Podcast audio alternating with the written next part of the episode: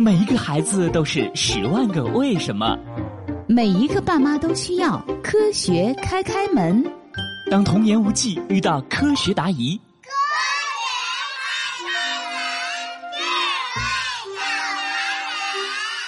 学开开心心开门喽！今天的科学故事是《冰上行者第企鹅》。开开，你看。企鹅走路是这样的，挺着大肚子，左右左右摇摇摆摆，可爱吧？看我学一个企鹅滑行，把肚子贴在地上，两腿一蹬就可以了。妈妈妈妈，你快来看开开呀，真是笑死了！哎呀，滑不动！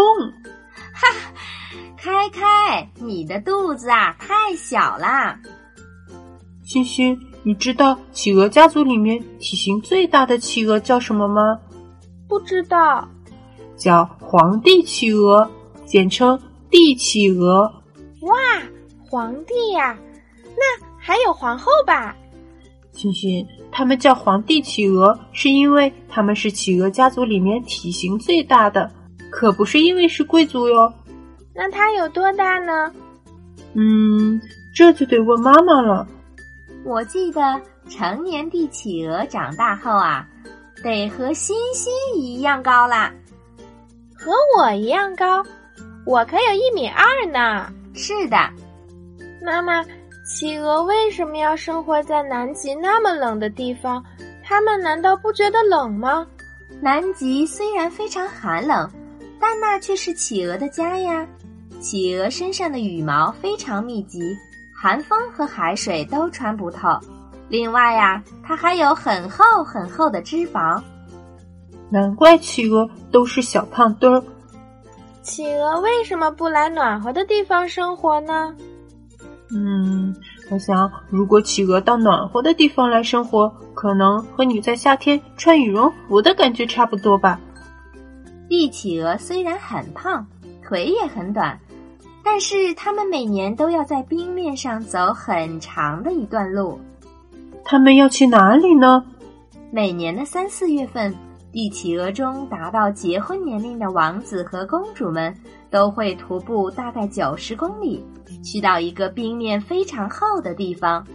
他们去那里干什么呀？他们要去参加集体婚礼。然后还会生小宝宝吗？当然会呀。他们会选择冰面非常厚的地方，这样做就是为了让小宝宝能够健康成长。为什么呀？你想想，如果冰面融化了，可小宝宝还不会游泳怎么办呀？哦，也是哦。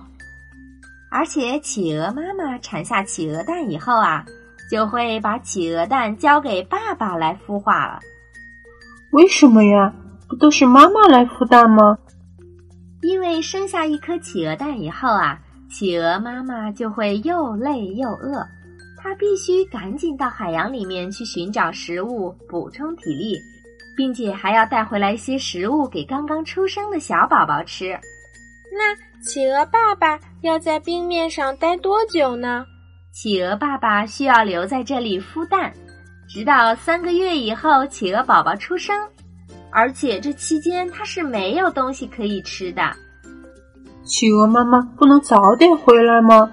企鹅妈妈大概需要走九十公里的地方去海洋觅食，吃饱以后再返回来，而且路上还有可能遇到很多危险，所以呀，必须得需要三个月的时间。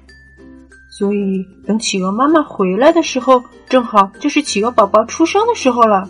没错，开开就是这样的。那企鹅爸爸和企鹅妈妈就可以团聚了，太好了。